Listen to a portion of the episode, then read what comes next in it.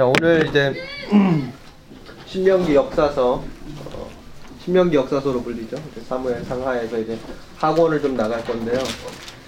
저희가 나가기 전에 한 번쯤 생각해 볼 수 있는 음, 어, 이야기 하나를 좀 나누기를 원하는데요. 로마 로마인들이 이제 그리스도를 이제 크리스토스라고 하는데 이제 크리스토스라고 하는 이 헬라어 단어를 이 χρηστός라고 하는 이 자비라고 자비를 뜻하는 이 헬라어 단어하고 되게 혼동했다라고 하는 역사적인 사실이 기록돼 있어요.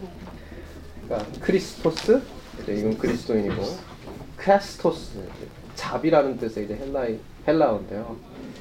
어, 이 두 개가 사실은 이제 철자나 발음이 이제 구분하기가 좀 모호하다 이런 뜻이 아니라 실제로 사실은 그 당시에 그리스도인들의 면면을 살펴보니까 아, 그 사람들이 참 이 자비와 굉장히 뗄래야 뗄 수 없는 그런 모습을 가지고 있었다.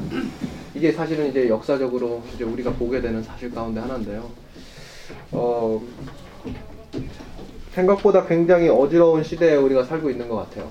네, 굉장히 어지러운 시대.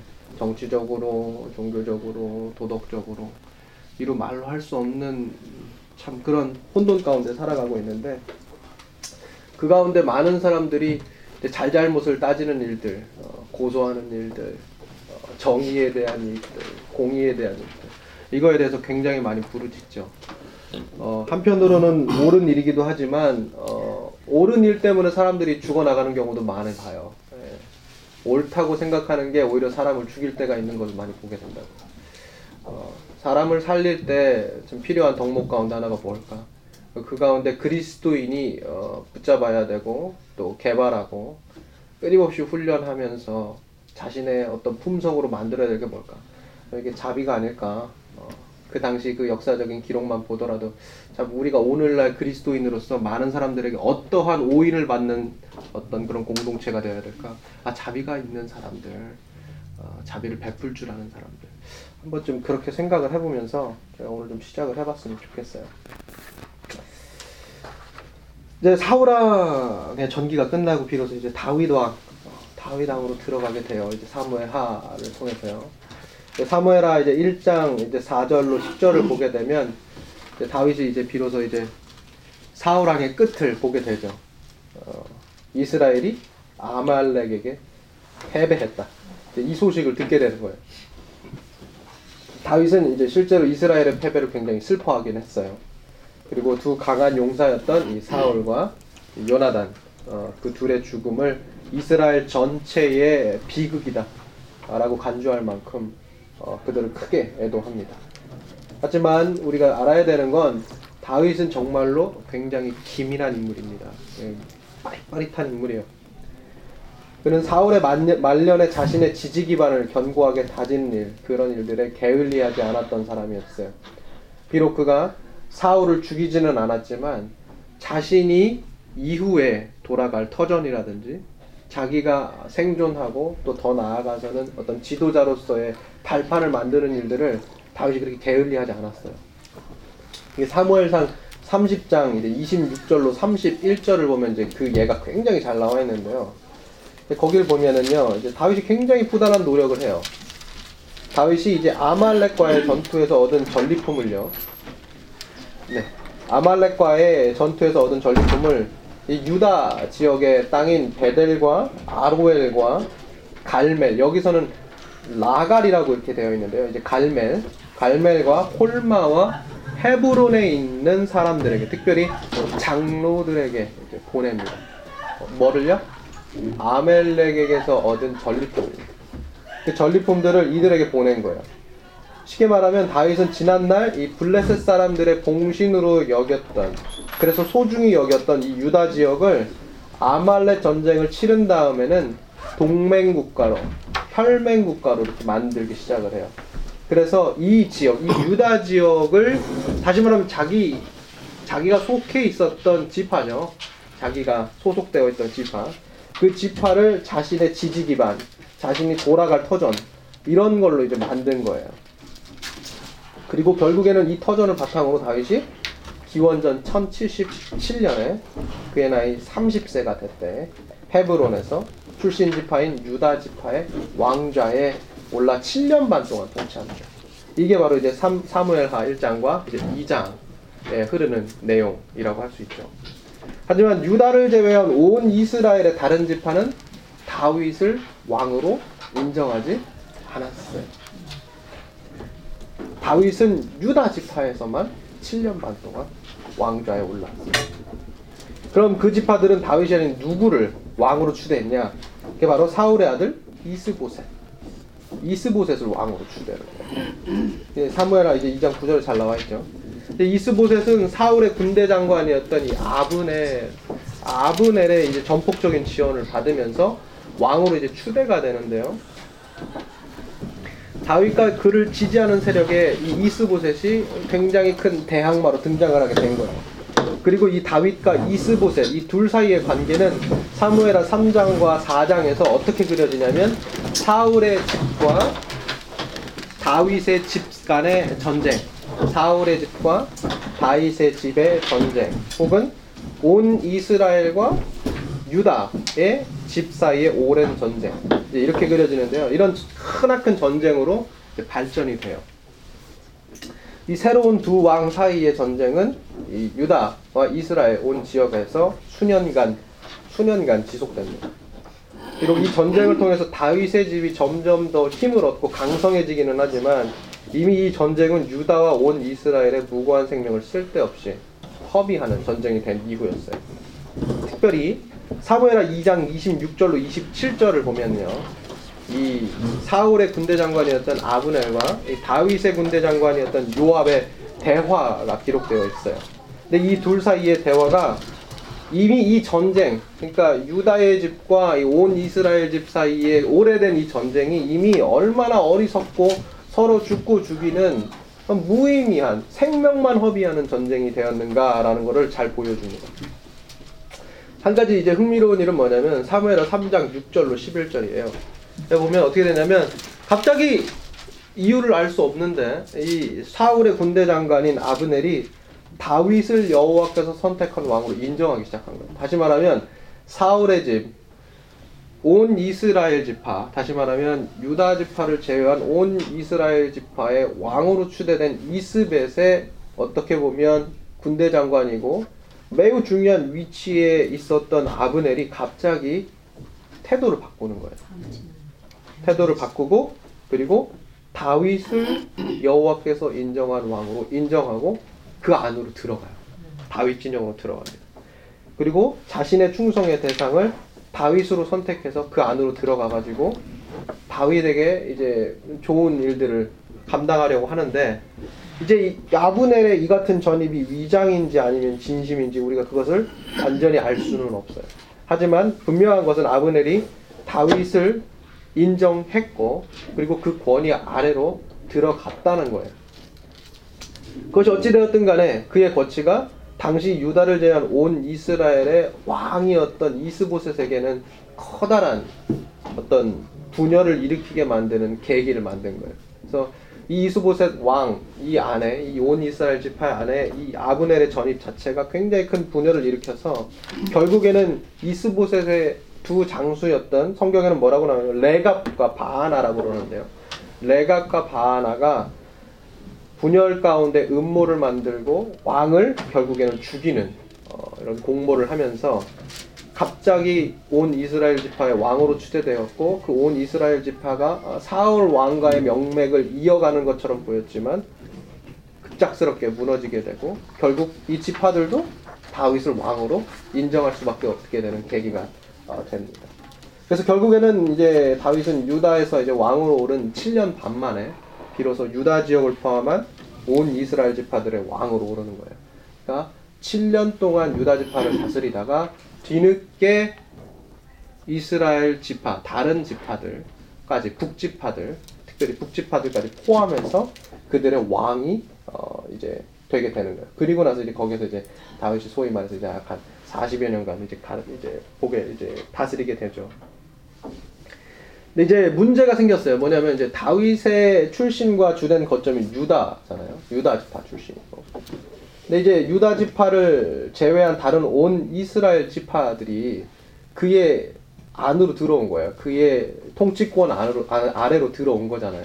그러니까 그러다 보니까 다윗이 거취를 잘 정해야 되는 거예요. 이게 유다 지파 출신이고 유다의 거점을 두다 보면 이 다른 지파들이 어떻게 생각을 하겠어요? 이 왕이 이제 유다를 감싸고 돈다. 정치적으로, 종교적으로, 모든 재정적으로, 경제적으로 유다에 거점을 둘 수가 없는 거예요. 그렇게 되면 이 둘 간에, 이, 이 지파들 간의 갈등이 또 굉장히 이제 불가피하게 되는 거잖아요. 사실 이제 우리가 사무엘하 3장에서도 계속 2장, 3장, 4장에서 보는 게 뭐냐면 유다의 집과 온 이스라엘 집 사이에 전쟁이 일어났다는 거예요.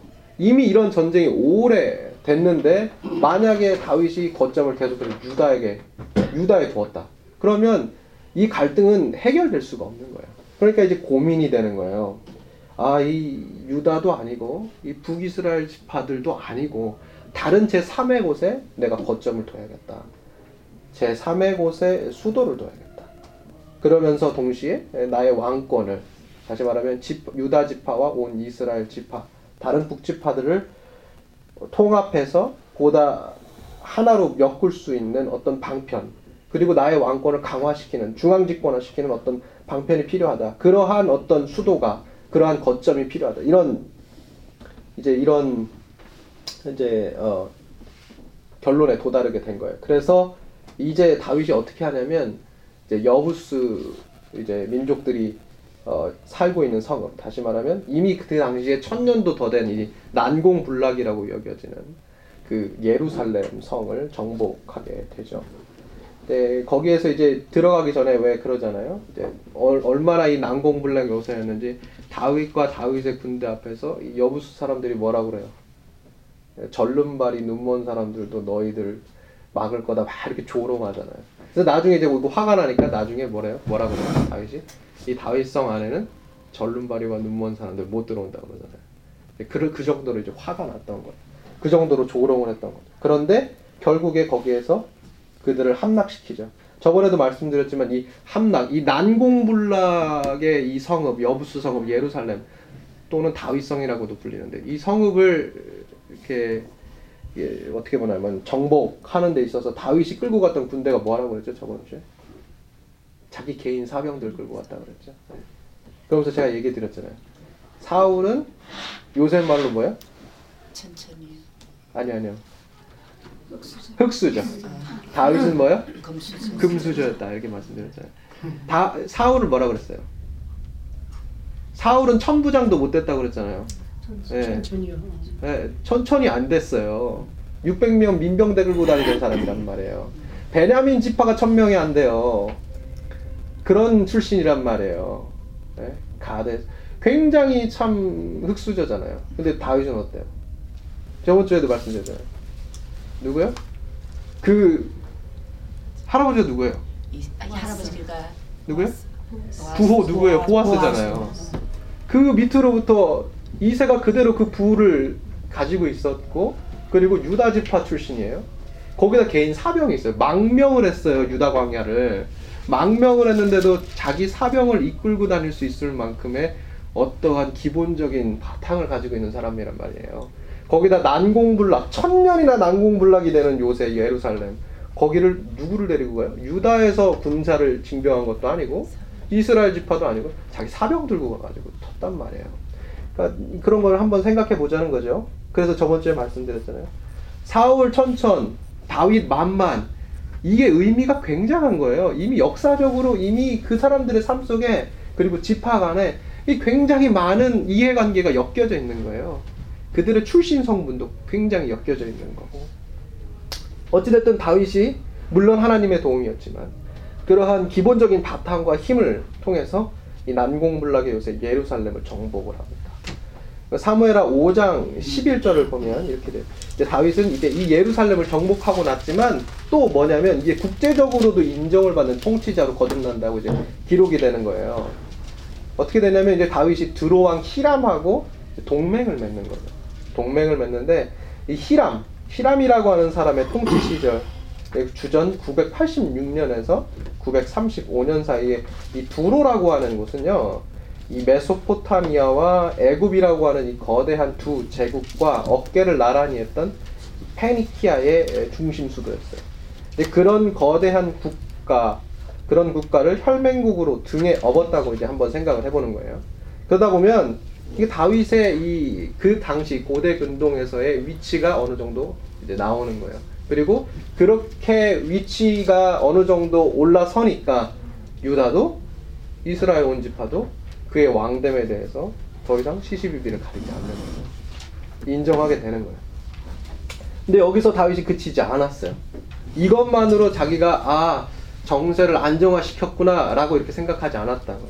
왜냐하면 다윗은 그의 현재와 미래의 이 가계 그리고 왕권의 기반이 단순히 정치적인 것에만 의존하지 않았다라는 사실을 알고 있었어요. 보다 자세히 말씀드리면 다윗은 그의 왕조가 어떠한 종교 전통, 그 전통의 기반 위에 서 있어야만 이스라엘의 오래된 신명기로부터 시작된 이 신명기적 전통, 이 전통을 보존하고 더 나아가 그 많은 이스라엘 열두 지파 사이에서 생겨날 수 있는 불협화음을 줄여 하나로 묶을 수 있는 어떠한 신적인 명분, 계약적인 명분 이런 명분이 생긴다는 이거를 잘 알고 있었다는 거죠. 그래서 다윗이 어떻게 해요? 사무엘하 5장에서 어떻게 두로왕 히람까지 국제적인 어떤 동맹국을 만들었지만 거기서 끝나지 않고 6장에 가서 뭐예요? 중요한 이야기 하잖아요. 여름에서 사람 법계를 가져오잖아요. 그러니까 이게 다윗 수단이란 말이에요. 다윗이 어 다윗도 배우는 거예요. 여러분 그걸 아셔야 돼요. 다윗이 처음부터 성왕이고 완벽하고 그런 게 아니에요. 다윗이 말년에도 참 여러 가지 잘못을 했지만 여기서도 마찬가지. 6장 처음에서 다윗이요. 그 하나님의 법궤 가겠다고 법궤를 들고 가겠다고 해 가지고 어떻게 하는지 아세요? 군사 3만을 뽑아요. 누구 이스라엘에서. 이게, 이게, 이게 과시욕이에요, 과시. 근데 거기서 가가지고 기란여림에서 또 어떻게 해요? 블레셋 사람들이 세술에 끌고 오니까 토라에 대해서는 생각도 안 해. 하나님 말씀에 대해서는 생각도 안 하고 어떻게 해요? 그 세술에 똑같이 만들어가지고 가지고 오다가 어떻게 돼요? 베레스 우사. 우사가 넘어지는 사건이 일어나잖아요. 죽잖아. 죽잖아요. 거기서 다윗이 완전 황당해지는 거예요. 네. 이거 갑자기 왜 이런 일이? 그러니까 다윗이요 정치적인 것이 아니라 어떠한 종교적인 기반 위에서 이 열두 지파를 하나로 묶어야겠다라고 그래서 중앙 집권화해야겠다라고 하는 어떤 의도가 있었다고요. 그리고 기본적으로 아 여호와 하나님의 법계라면은 이 모든 것들을 묶을 수 있겠구나. 여러분 이 생각이 누구하고 비슷해요? 이 이스라엘 장로들이 어떻게 해요? 전쟁할 사울왕과 전쟁하러 나갔을 때에 그때 당시에 어떻게 했어요? 뺏기잖아요. 사울왕이 아니라 제가 죄송합니다. 엘리의 두 아들과 더불어서 블레셋과 전투를 할 때에 이스라엘 장로들이 하나님의 법궤 가져가면 거기서 하나님이 축복해 주시고 이 모든 일 이런 식의 의도하고 굉장히 비슷해요. 거기서 한번 다윗이 넘어지는 거예요. 넘어지고 나서 비로소 어떻게 해요? 토라를 읽어요. 토라를 읽고 역대상에 가면은 동일한 기록이 기록되어 있는데요. 역대상 쪽에서는 어떻게 얘기하냐? 거기에 보니까 이렇게 되어 있죠. 어, 자, 역대상 15장 2절을 보시면 이렇게 돼요. 이제 뭐냐면 레위인들을 제외한 어떠한 사람도 하나님의 법계를 맬 수 없다라는 사실을 이게 깨달아요. 다윗이 깨달아요. 하나님의 말씀 토라를 연구하면서. 그리고 나서 어떻게 해요? 군사 3만이 아니라 레위인 데리고 가죠. 네. 그러니까 이게 배우는 거예요. 다윗도 배우는 거예요.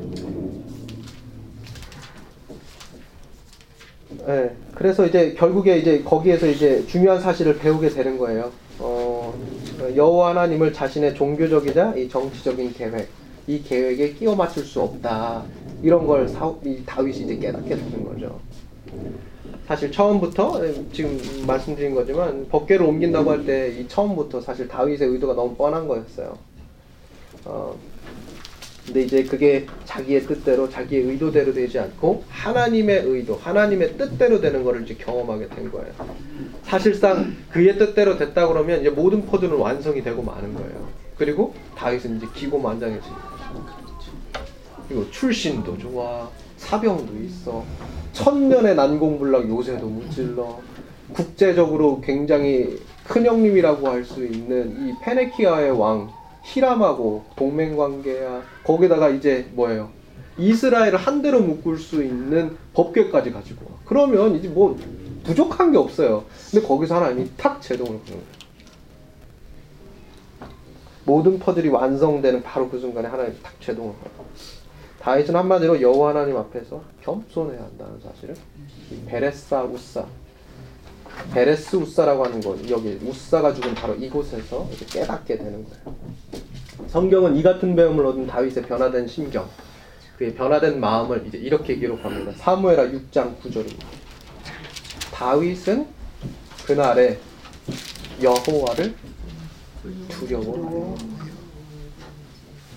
뭐야? 다윗은 그날에 여호와를 두려워하여 다윗이 여호와 하나님을 진심으로 두려워하게 된 거예요.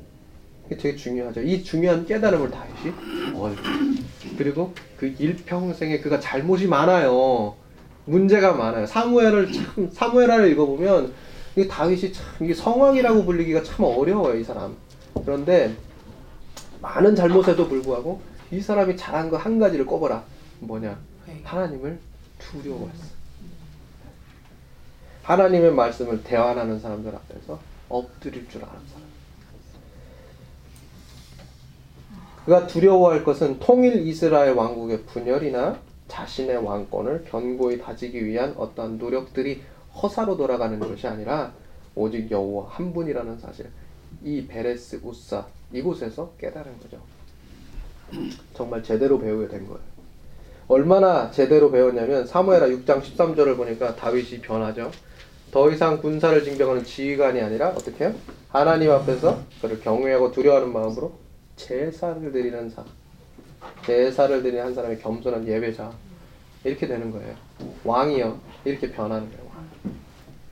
그런 그의 믿음이 이제 후에 이제 그의 말로가 참으로 비참할 때까지도 동일하게 지속이 됩니다. 특별히 하나님의 그에 대한 그의 신념은 그의 말년 비참한 그 순간에도 무서울 만큼 동일해요. 그대로 여전합니다.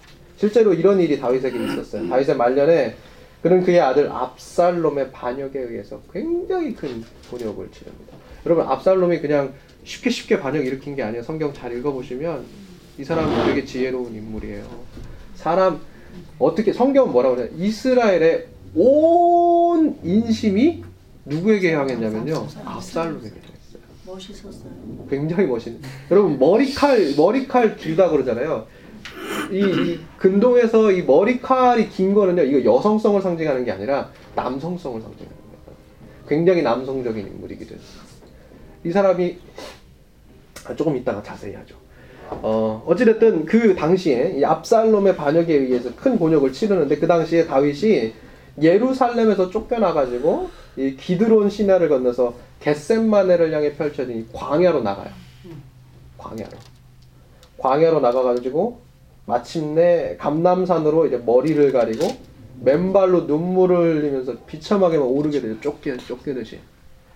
그 당시 이제 그를 뒤따르는 이제 제사장 사독과 이제 그와 함께한 레이 사람들이 법궤 가자고 해가지고 법궤를 가지고 나와요 예루살렘에서. 근데 다윗이 그때 법궤를 되돌려 보내죠. 그러면서 굉장히 굉장히 그의 말년에 참 추악한 말년에 가장 아름답고 담대한 신앙 고백을 하는데 그게 어디에 나왔냐? 사무에라 15장 26절이에요. 사무에라 15장 26절. 그의 베레스 우사에서의 사건을 통해 배운 그 배움과 그로 인해 변화된 심경 그리고 법계를 대하는 자세 하나님을 두려워할 줄 아는 그 사람이 어떻게 끝까지 그 추악한 말년에까지 이어지냐면 그의 신앙을 이, 이어가게 하냐면 사무엘하 15장 26절 다시 같이 읽어볼까요? 시작. 그러나 너가 이와 같이 말씀하시기를 내가 너를 기뻐하지 아니한다 하시면 종이 여기 있사오니 선생이 여기시는 대로 내게 행하시옵소서 하리라. 다시 한번 읽을까요? 시작.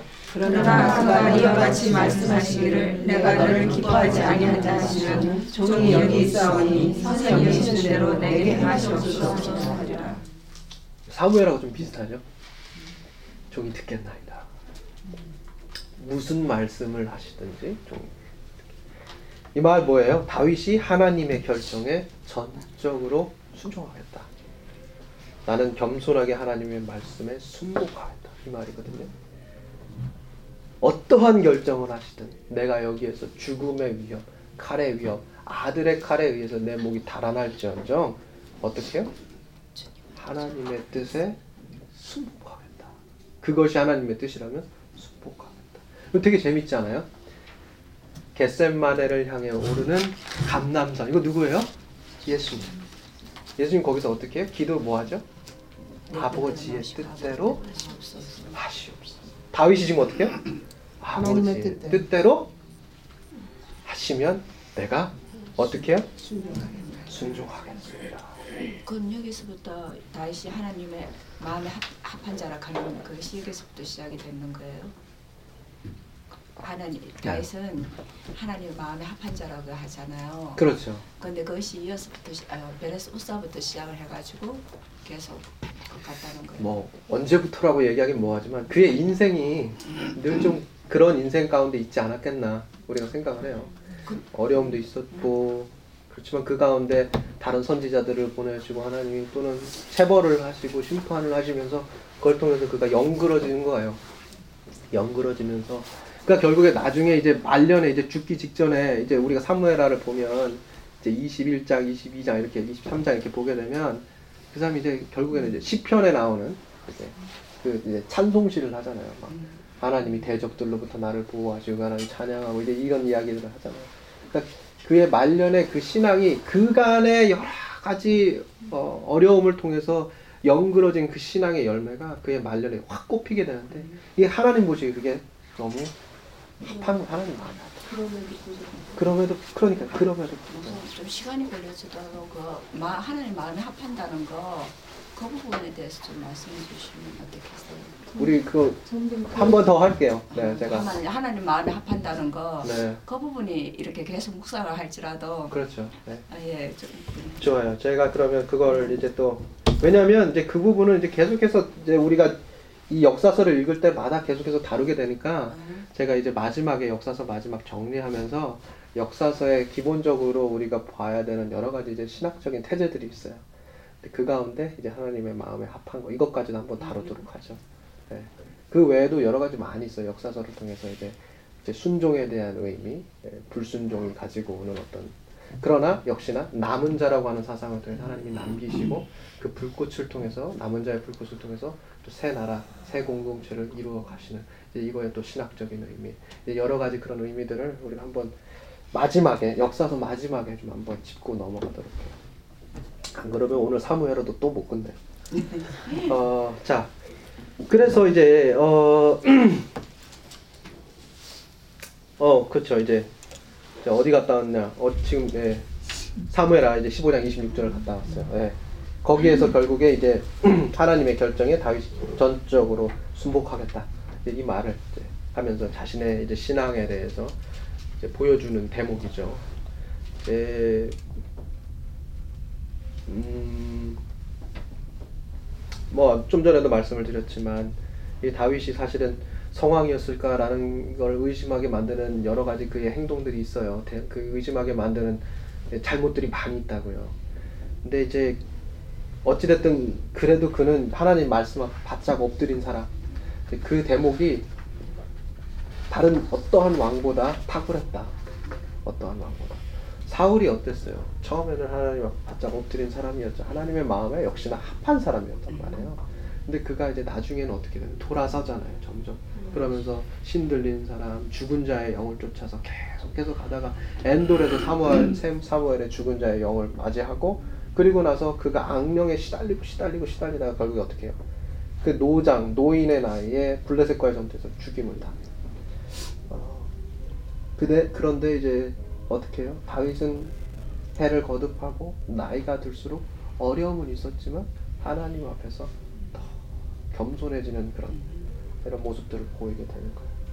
이제 이런 것들 해를 거듭할수록 실수가 있지만 하나님 앞에 우리가 어떠한 뭐 체벌까지는 아니지만 여러 가지 고난과 순환을 통해서 우리를 가꾸어 가시는 그 하나님 어, 그 길들을 걸어가는 과정 속에서 우리가 참 이런 다윗처럼 점점점 더 점점 더 신앙이 연그러가고 하나님의 말씀에 더 많이 바짝 엎드려지고 뿐만 아니라 처음에 가졌던 그 신앙이 이 말년에도 아름답게 지속되고 동일하게 이런 사람 이런 사람이 됐으면 좋겠다 올 한해 이런 사람이 되기 위해서 우리가 노력하는 한 해가 됐으면 좋겠어요.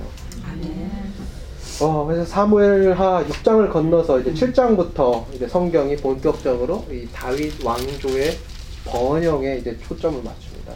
소위 말해 그 퍼즐이 딱 이제 껴맞춰진 거예요. 뭐요? 유다와 온 이스라엘 지파를 예루살렘이라고 하는 거점에서 한데 묶고 나니까 다윗 왕조의 번영이 그냥 확 펼쳐지는. 자, 사무엘하 7장 보니까요, 먼저 다윗 왕조가 하나님의 약속의 말씀에 근거해서 영원히 존속될 것이라고 하는 신적인 정당성. 이게 사무엘하 7장의 전반적인 내용이에요. 다윗 왕조는 하나님께 하나님의 말씀에 근거해서 세워진 왕조다. 하나님이 보존하신다. 이런 정당성을 가지고 있는 어, 왕가다. 이런 것들을 이제 기록하면서 보여주고 있고요. 사무엘하 8장은 예루살렘을 기점으로 다윗이 이룬 전쟁에서의 수많은 승리들, 이런 승리들을 기록하면서 다윗의 영토가 이스라엘 열두 지파의 땅을 넘어서 멀리까지 미치는 큰 나라를 세웠다. 라는 이 역사적인 사실을 또한 기록하고 있습니다. 그런데 이제 7장과 8장 이러한 번영에도 불구하고 이러한 노력에도 불구하고 다윗의 왕조의 실제적인 번영을 가로막는 문제 한 가지 문제가 있었어요. 그 뭐냐? 바로 왕위 계승. 이 계승이 잘 이루어지지 않으면 어때요? 엘리가 그랬고 제사장 엘리가 그랬고 사무엘이 그랬고 사울이 그런 것처럼 결국 하나님 앞에서 어떻게 돼요? 피와 저주로 얼룩진 가게가 되는 거예요. 그거를 다윗이 잘 알았단 말이에요. 그러니까 다윗은 어떻게 해서든지 이 다윗 왕조의 특별히 이 계승의 문제에 있어서 굉장히 민감했어요. 그러니까 이제 구장에 가서 이래요. 무비보셋에게 선처를 베풀지만 그 이면에 뭐요? 사울 왕가의 후손에 대해서 조사해요. 근데 누구만 남았어요? 무비보셋 전륜발이 하나 남았어요. 거기에 선처를 베풀죠. 하지만 다윗의 그 의도의 이면에 뭐요? 사울의 왕가의 후손이 누가 남았는지에 대해서 살피는 거예요. 그러면서 사울의 후손이 더 이상 왕권을 주정하지 못하도록 확실하게 조치를 취하는 거예요.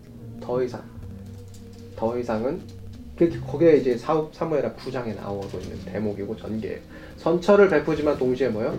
자신의 왕가의 대각 다른 외부 특별히 사울 왕가의 후손에 의해서 어떻게 어려움을 당하지 않도록 하기 위한 조치를 취하는 거죠.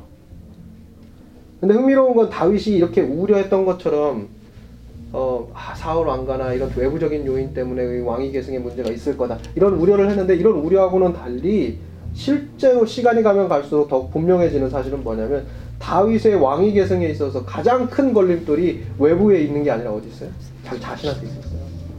자기 자신의 죄 그리고 그 죄로 얼룩진 자신의 가게 안에 있었다는. 특별히 사무엘하 11장 12장 사이에서 기록된 바세바 가는 사건 그 사건이 바로 그 가장 큰 걸림돌이라고 할 수 있죠. 그리고 그에 따라서 하나님이 심판을 하시죠. 어떻게요? 다윗의 집에 칼이 끊이지 아니할 것이다. 실제로 어떻게 해요? 말년까지 솔로몬 왕에 오르는 그 순간까지 어떻게 해요? 칼이 끊이지 않아. 다윗의 왕위 계승에 관한 문제, 자신의 죄, 그리고 이 여러 아들들 사이에 있었던 이런 칼과 피, 그로 인한 유혈 사태. 이런 것들이 결국에는 이 왕위 계승 문제를 굉장히 어렵게 만든 거예요. 다윗이요, 자신의 힘으로 뭔가를 해보려고 할 때마다 꼭 이런 문제들이 나타나는 거예요. 그러니까 다윗이 또 배우게 되는 거예요. 거기서 또 배워. 아, 내가 이거를 다 처단하고 내가 완벽하게 하려고 했는데 결국은 어떻게 돼요?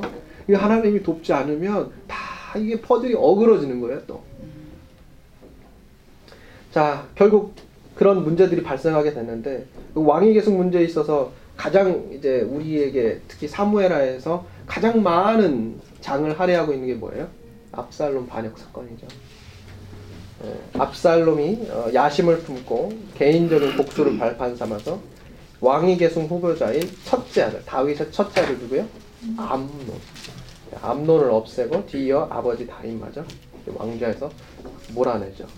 이 뼈아픈 이야기가 어떻게 해요? 사무엘하 13장부터 19장까지 자그마치 6장에 걸쳐서 기록되어 있어요. 그리고 그 나중에는 출생서열상 압살롬 다음 압살롬이 제거된 이후에 출생서열상 그 다음 왕좌에 오를 수 있는 계속 후보자 누구요? 아도니아. 아도니아가 아, 아버지 다윗을 제치고 왕이라고 선포를 하고 공포를 하죠.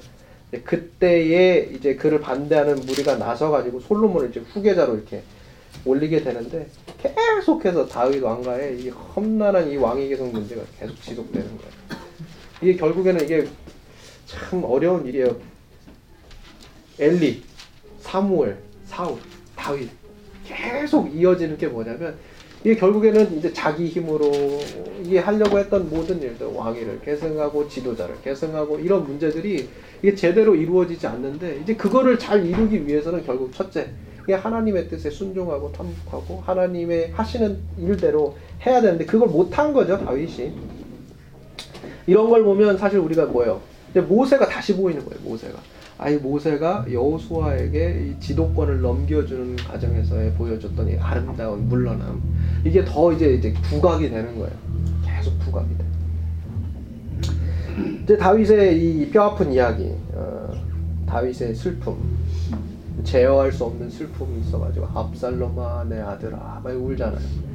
근데 그 다윗이 정말로 사랑했던 아들 압살롬 이제 이 이야기를 안 할 수가 없어요. 사실 압살롬이 좀 되게 안타까운 인물이에요. 우리로 치면 조금 덜 참혹한 행위를 했던 사도세자 같은 인물이에요. 이 압살롬. 네. 똑똑하고 지혜롭지만 아버지의 사랑을 받을 수 없는 인물. 사도세자 같은 인물. 이게 압살롬. 자, 그의 전기. 우리 다 알고 있는데요. 사무엘하 13장부터 있는데 잠깐 요약하면 이래요.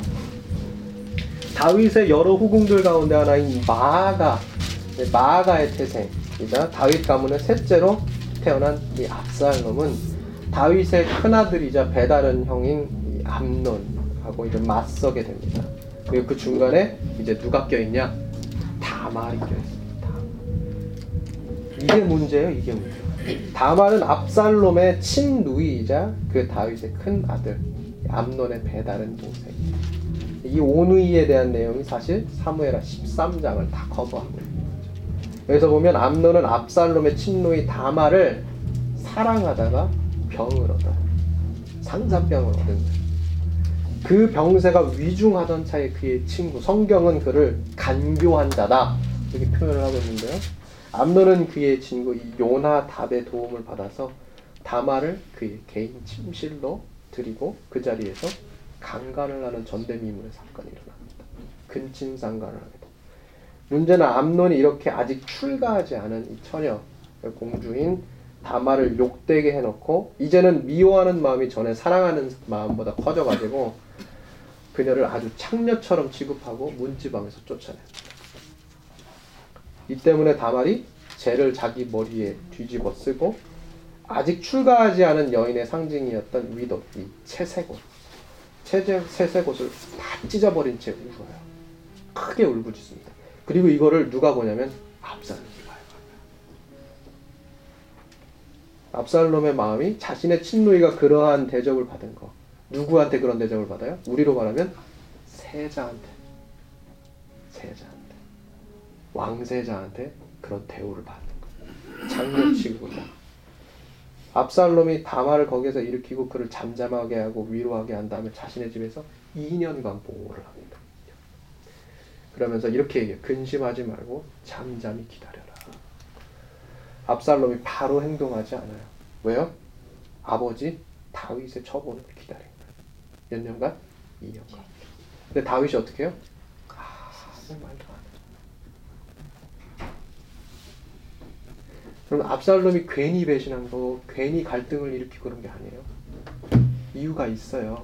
이유가. 역사는 그거를 보여주는 거예요.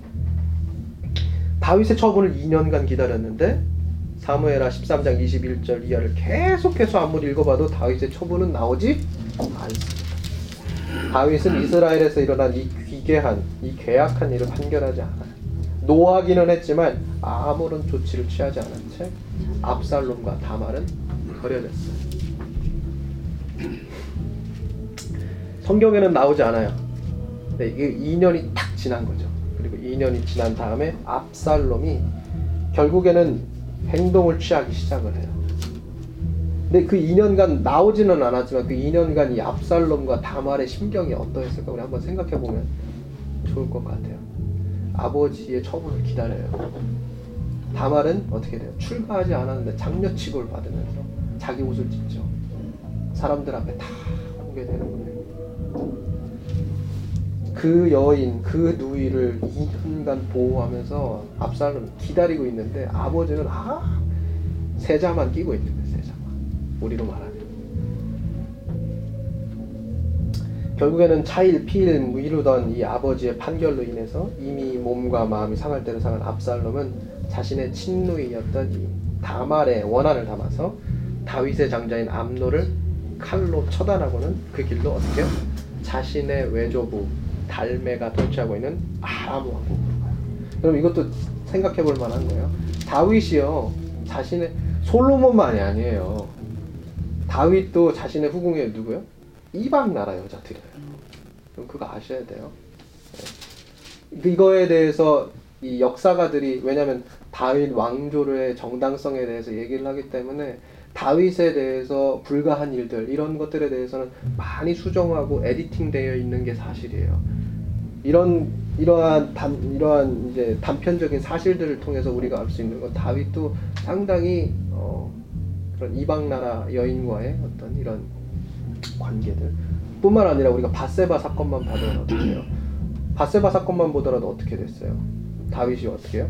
신을 죽인데 세개 어겨요. 10개명 세개 어기잖아. 뭐 어겨요? 탐하지 말라 그랬잖아요. 이웃과 탐하지 말라 그랬죠. 10개명. 제 열 번째 개명 탐하지 말라 그랬죠. 그것도 뭐라고 그랬죠? 가늠하지 말라 7개명. 그것도 뭐예요? 살인하지 말라. 근데 네 번째. 자, 여섯 번째 계명이죠. 그러니까 십, 열 번째 계명, 일곱 번째 계명, 여섯 번째 계명. 거기서만 또 세 개를 어긴 거예요, 다윗이. 그러니까 이런 다윗의 이런 치부들이 다 드러나잖아요. 마찬가지예요. 여기서도 그렇게 보이는 거예요. 결국 아람 왕국 외조부가 있는 달메, 그 달메가 통치하고 있는 아람 왕국으로 도망쳐요. 거기에서 이제 3년 동안 있습니다. 3년 동안. 근데 3년 뒤에 아라 압살롬이 이제 극적으로 다윗의 궁정으로 돌아오게 됩니다. 다윗의 군대 장관 요압과 어, 드고아의 여인이 말한 어떤 긴 비유를 통해서 어, 다윗을 설득하기도 하고 속이기도 하고 그러면서 결국에는 압살롬의 극적인 기환이 이루어지게 돼요. 다윗이 허락한 거예요. 그게 이제 사무엘하 이제 14장 1절부터 21절